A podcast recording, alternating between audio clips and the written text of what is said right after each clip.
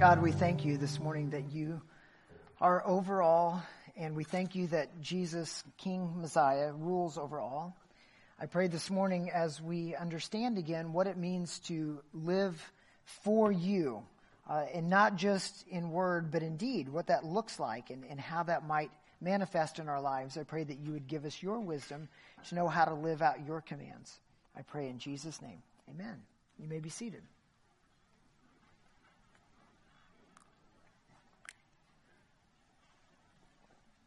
Open your Bibles with me, if you will, to Luke chapter 11.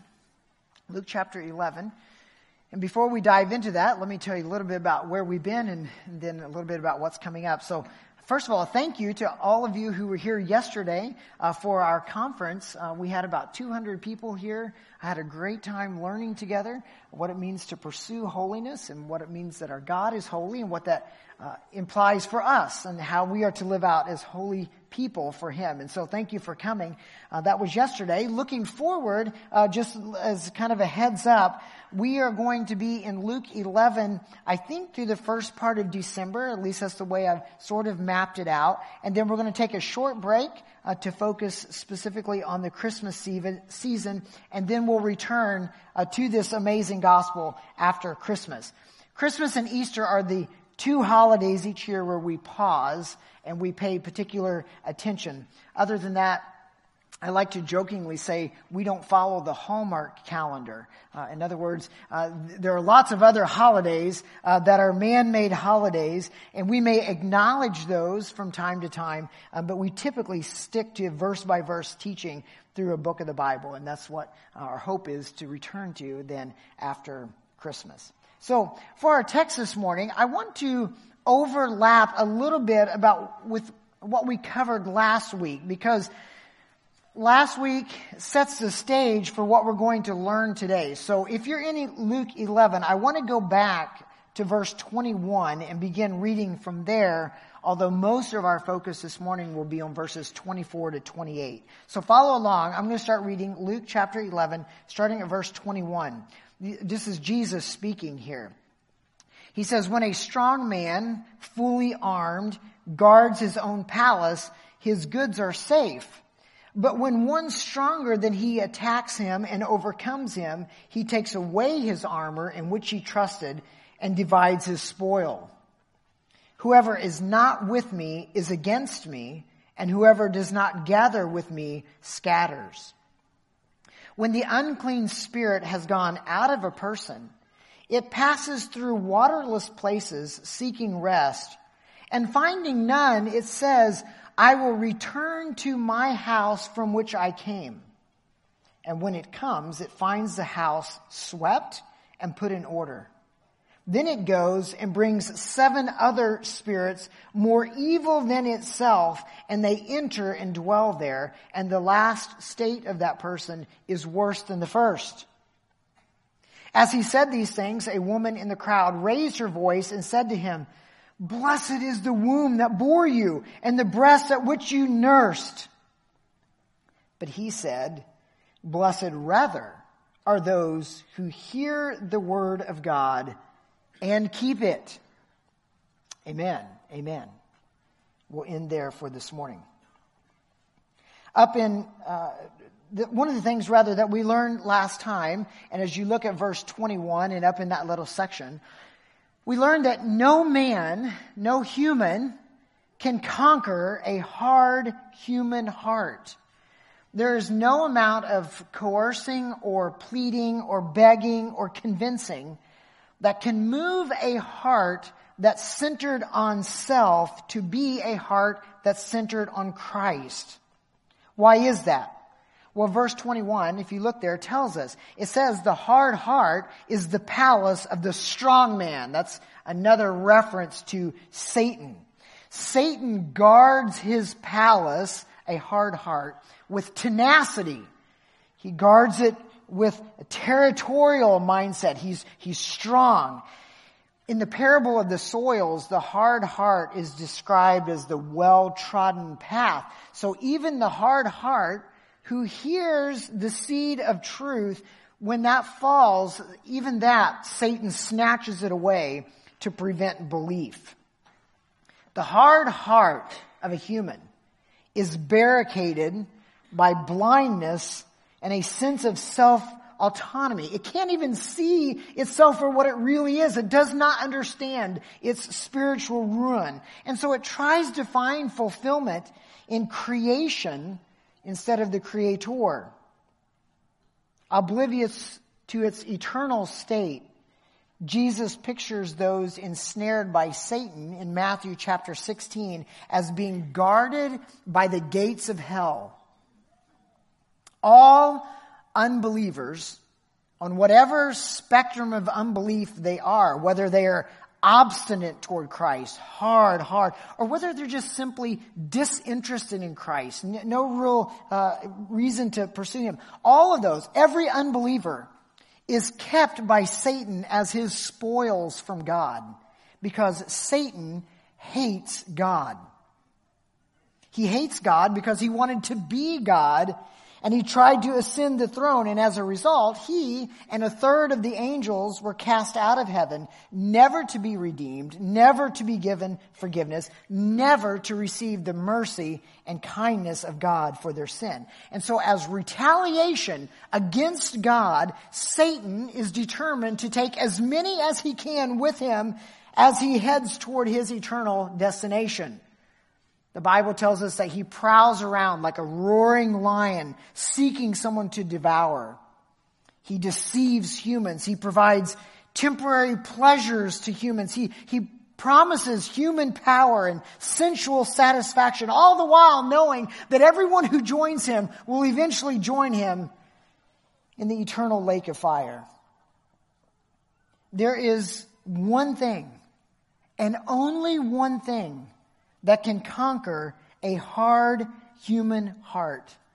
And that is the good news of Jesus Christ. The gospel of Jesus Christ.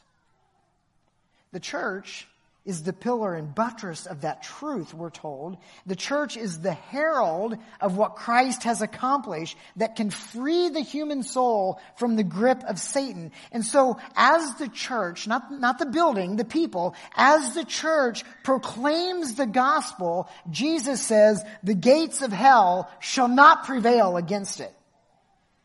According to verse 22, what we just read here, the stronger one, that is Jesus, attacks Satan, attacks the gates of hell, prevails and overcomes him, and he takes away Satan's armor and he takes his spoil. He takes the human heart.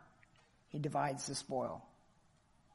Jesus breaks the chains of sin that have kept that unbeliever in spiritual darkness, and he takes him for his own.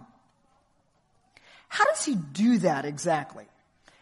How does God overcome the hard human heart. Well, in some ways, it's a mystery that can never fully be known because God is God and, and we are not. But we're told that it comes from God and it comes by Him giving new birth and saving faith to a person so that he or she comes to repent of sin and confess the name of Jesus as Lord and Master. Again, we don't know exactly how God accomplishes that, but He does. We sing a hymn to this effect. In fact, we sang it last week. There are two lines that speak to this mystery of what God does. Here's how the hymn goes. It goes, I know not how this saving faith, there it is, saving faith. I know not how this saving faith to me he did impart, nor how believing in his word wrought peace within my heart. And then the, the next stanza says this, I know not how his spirit moves, convincing men of sin, revealing Jesus through the word, and listen to this, creating faith in him. Somehow God creates and He imparts saving faith to the hard heart and it becomes a heart of flesh. It comes alive. It's, it's a new birth. It's soft toward Jesus. and it sees Jesus as the only hope of salvation. And so it cries out in repentance and belief, which is the chorus to that hymn. But I know who I'm, who, uh, excuse me, I know whom I have believed, and I am persuaded that he is able to keep that which I've committed unto him against that day. That's the only way a person can be saved. It's the only way. It is by faith in Jesus through the glorious grace and mercy of a kind and loving God. But here's the thing no person, no person can remain neutral in that spiritual war between Jesus and Satan. You cannot be neutral. Neutrality, if you try to say, well, I'm neutral, I'm not really for Jesus, I'm not really against Jesus. No, actually, neutrality means you stand against Jesus. Look at verse 23 again. Whoever is not with me, Jesus says, is against me. And whoever does not gather with me scatters. Now, if you were here when we went through Luke 9, you might immediately say, well, wait a minute here. This seems like a contradiction to what Jesus said back in Luke 9 verse 50 when Jesus said, don't stop that man over there for the one who is not against you is for you. So what's going on here? Well, you gotta understand the audiences to whom Jesus is speaking. Back in chapter 9, Jesus is talking to his own disciples about their problem with tolerance. And he was telling his disciples back there that if Jesus' power is being used to help people, then they're on our team. But here in chapter 11, Jesus is talking to an audience who is trying to test him. They're trying to trick him. These are Pharisees and they are scribes. They reject his power. They reject his authority. In fact, they are asserting that Jesus is doing what he's doing by the power of Satan completely different audience, different context, different recipients. You cannot be neutral with Jesus. You either for him or you are against him. And now it seems in verses 24 down to 28, Jesus is now going to expose the person who thinks he's living in the right, who thinks He's being pleasing to God, but he finds out that he's opposed to God and he is in perilous danger. Look at, again at verse 24. It says, when the unclean spirit has gone out of a person, it passes through waterless places, seeking rest, and finding none, it says, I will return to my house from which I came. Notice that no mention is made here of anyone casting out this demon in verse 24. It just simply states when the unclean spirit has gone out. There are three plausible explanations for what's happening here. Uh, first, it could be that Jesus did cast out the demon that he's talking about here in verse 24, and this is merely an extension of what he's been describing in verses 21 and 22. However, never in the New Testament is there ever an example of Jesus casting out a demon and it returning like is mentioned here. When Jesus casts out a demon, it is immediate and it is permanent. So it's highly doubtful that Jesus here in verse 24 is describing his own acts of exorcism. Second, another explanation could be that this is an example of a Jewish exorcist casting out the demon. They had their own methods. Apparently they could produce some kind of temporary results, but again, there's nobody mentioned here. No one is mentioned about casting out the demon. I tend to think it's the third possibility that's happening here, and that is the demon decided to temporarily leave on his own. There's nothing that prevents that from happening. There's nothing that traps him there. In the Old Testament, demons are found often described in deserted cities or kind of roaming around at times. In the New Testament, we're told that popular tradition taught that spirits of evil uh, frequently would go through ruins and desert places, coming here and there. And so when Jesus says that this demon had gone out and is passing through waterless places, I believe that he's simply using imagery here to describe that this demon has left this person, whoever this person is, and has gone to a place opposite of what you and I would call inviting. He went to a waterless place. Think about it like this.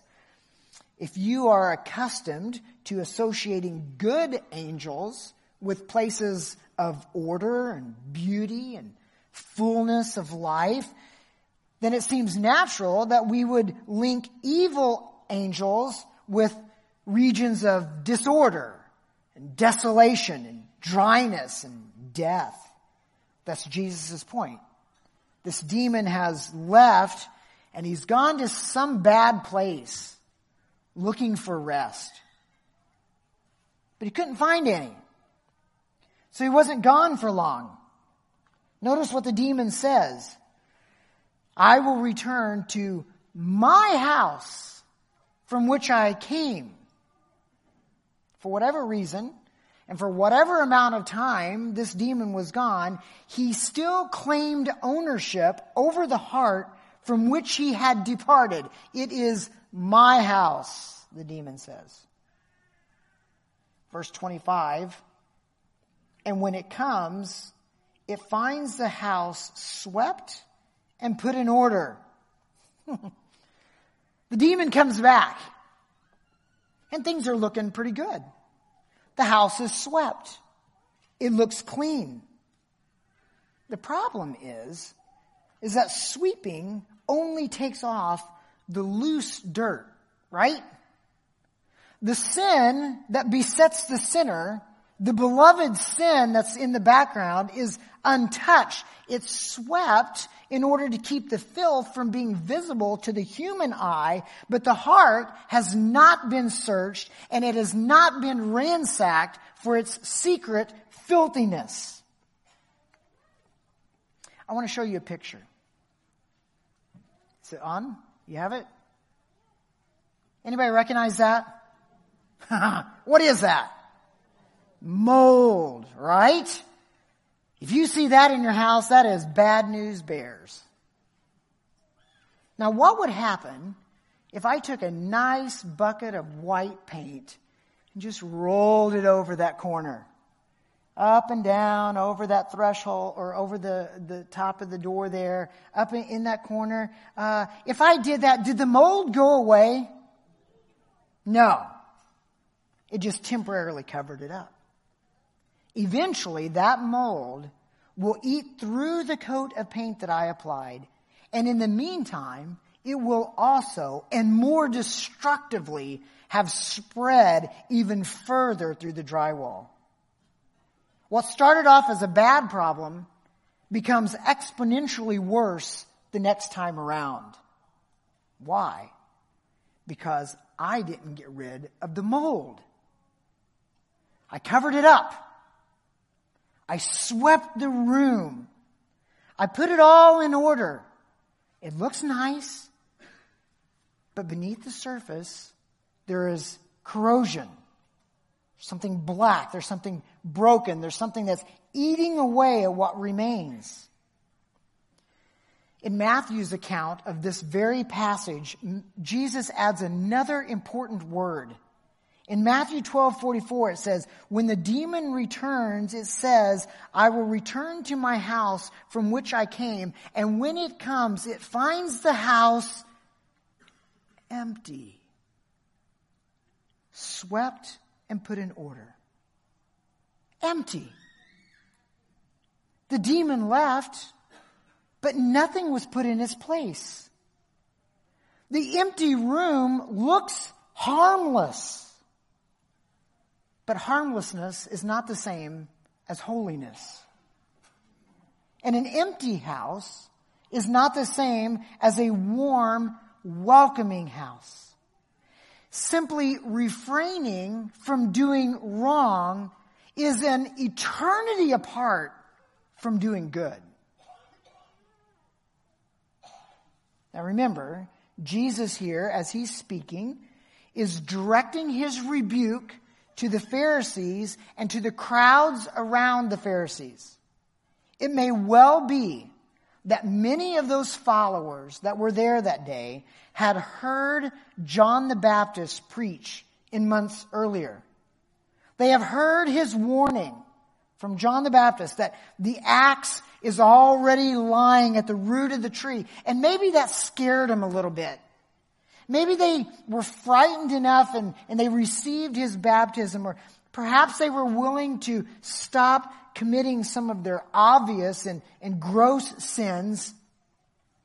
But just sweeping the house is insufficient.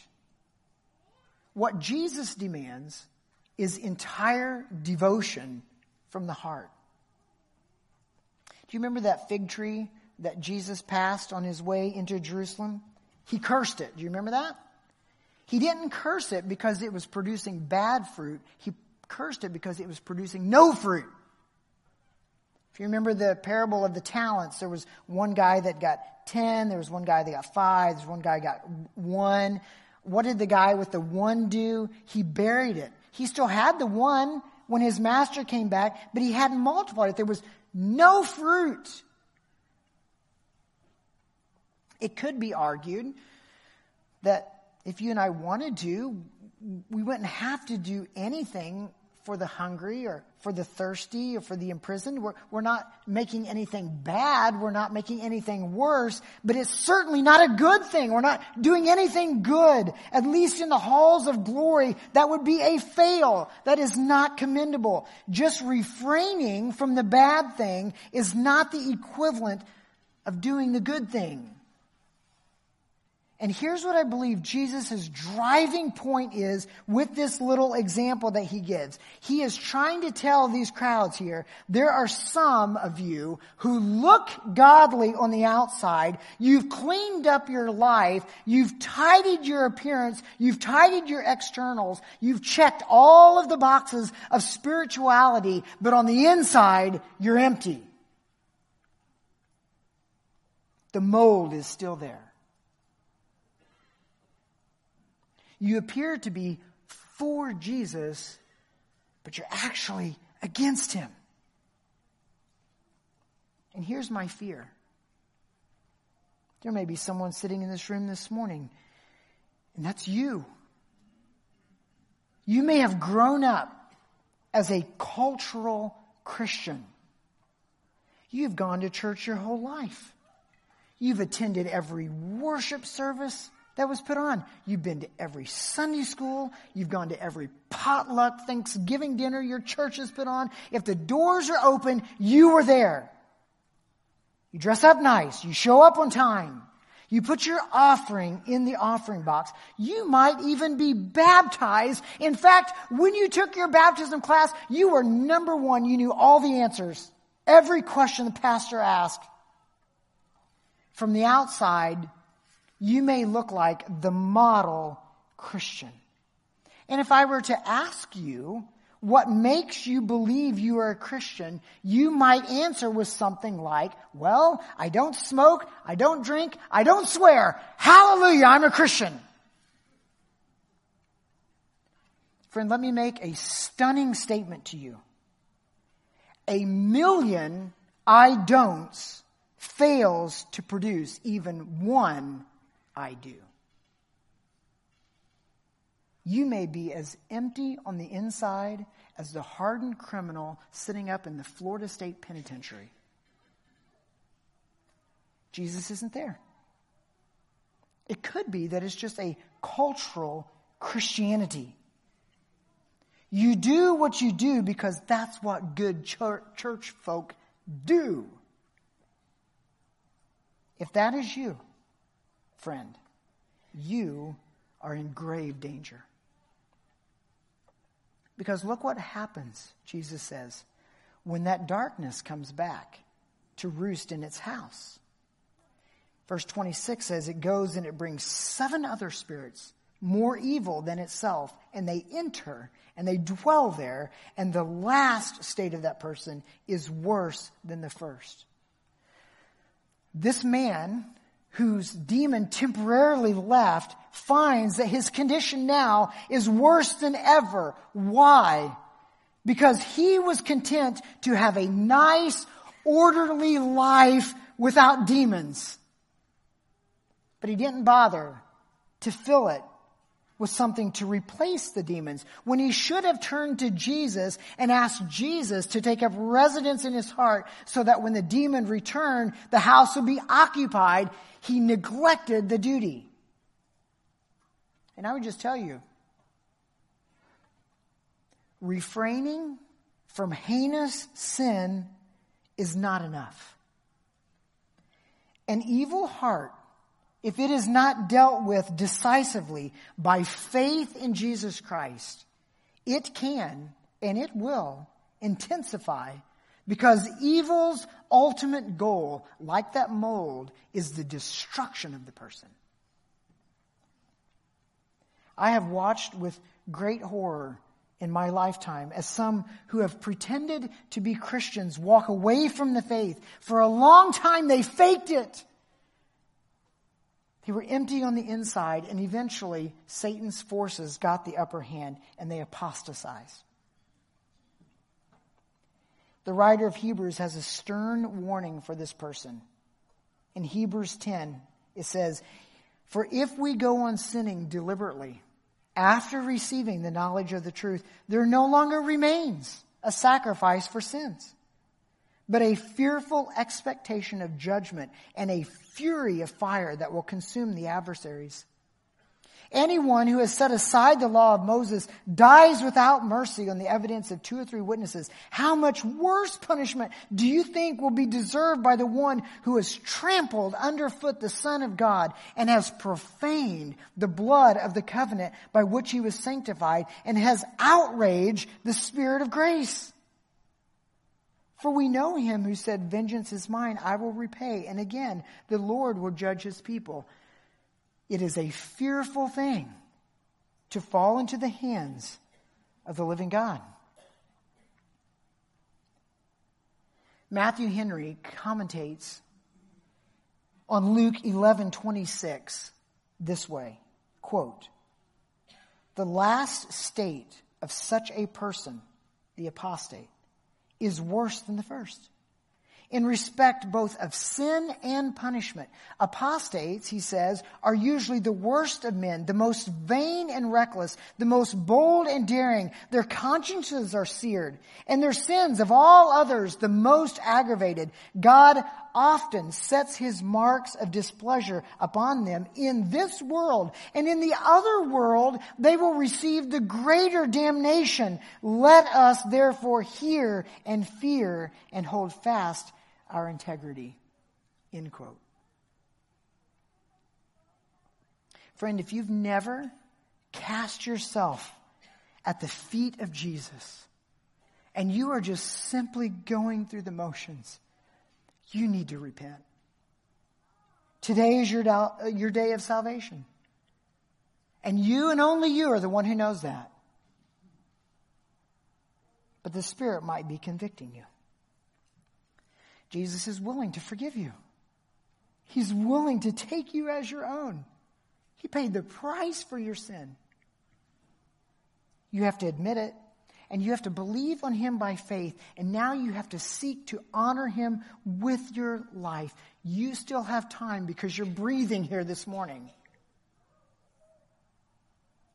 The danger of a vacant faith cannot be overstated.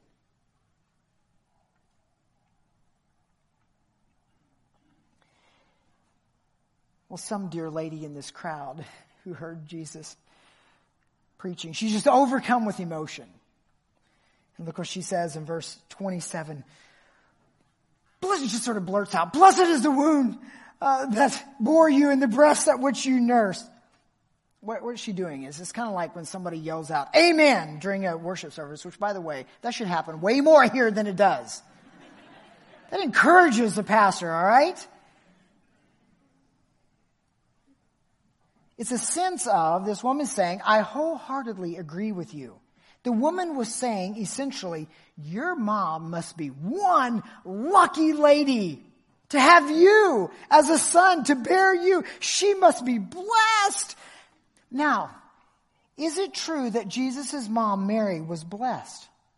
Yeah, she was. She was very blessed. In fact, back in Luke 1 verse 28, Gabriel says to her, Greetings, oh favored one. You're, you're blessed. The Lord is with you. Mary had the high honor of being the earthly mother of our Lord and Savior.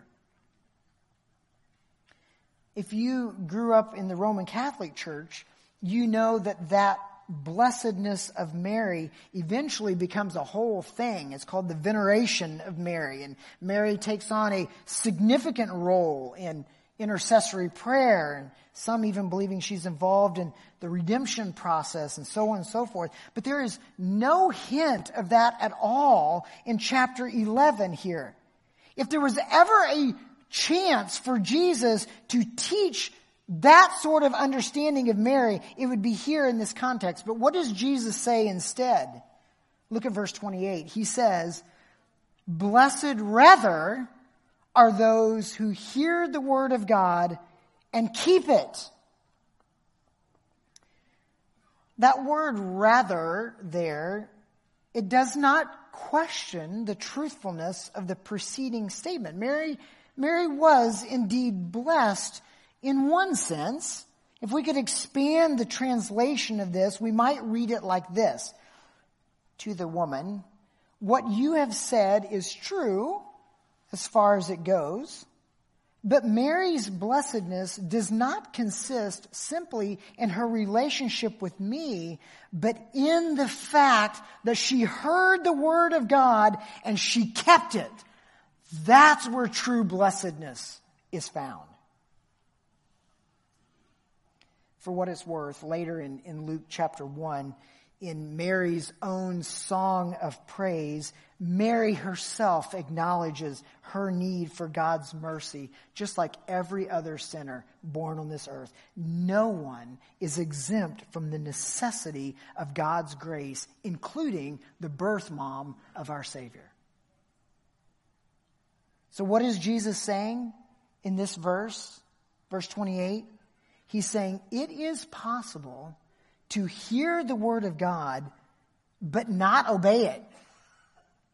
But the blessed life, the life that receives the fullness of the richness of God, is the life that demonstrates its faith in obedience to Jesus. Listen, I've said this before and I'll say it again because it is the truthfulness of scripture. You are saved by faith and faith alone. As I mentioned earlier, God creates that saving faith and He imparts that saving faith. That is how you are saved. You cannot check enough Christian boxes to make yourself a Christian. Your only hope is belief by faith in the finished work of Jesus Christ, his life, his death, and his, his resurrection. But as I've said also before, and I repeat, you are saved by faith alone, but faith that saves is never alone. Okay? What do you mean by that, Shawn? Well, the proof of your salvation is that you obey Jesus from a heart that desires to be pleasing to Him. You don't obey Jesus to make yourself look good. You don't obey Jesus so that your friends and family think you're a fine, upstanding Christian. No, you obey Jesus because that brings him glory. That's what makes him happy. And in making him happy, you find great delight. What are some of the works that evidence true faith? Well, the first one is that you are a repentant Christian. You are convicted by your sin. You are quick to repent to God and to others. You want a clean conscience before God because sin makes you sick. You hate it. You don't want to have that mold in your life anymore. So you repent. And you love Christ. And you love others regardless if anyone else is looking because you know that God is looking and it's Him and Him alone that matters to you. You're in His Word. You're studying it. You're meditating on it. You're applying it because you know that that pleases Him. And then you do the things that He asks because His glory is all consuming to you. Do you see the difference? You can do the right thing with the wrong motive. But if you want the blessed life, if you want the true and right relationship with the Father, then you are motivated to obey from a heart transformed and occupied by Jesus Christ, the one who died and rose again for you.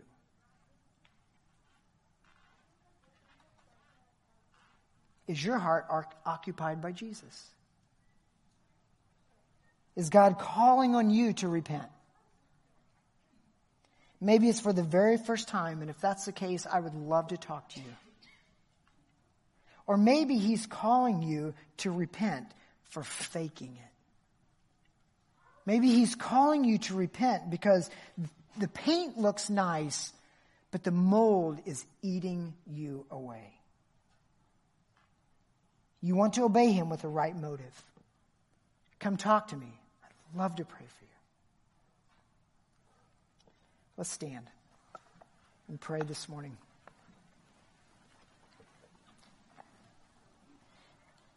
Bow your heads with me. God, I'm thankful that you provide the saving faith, that you impart the saving faith, that you call us to obey.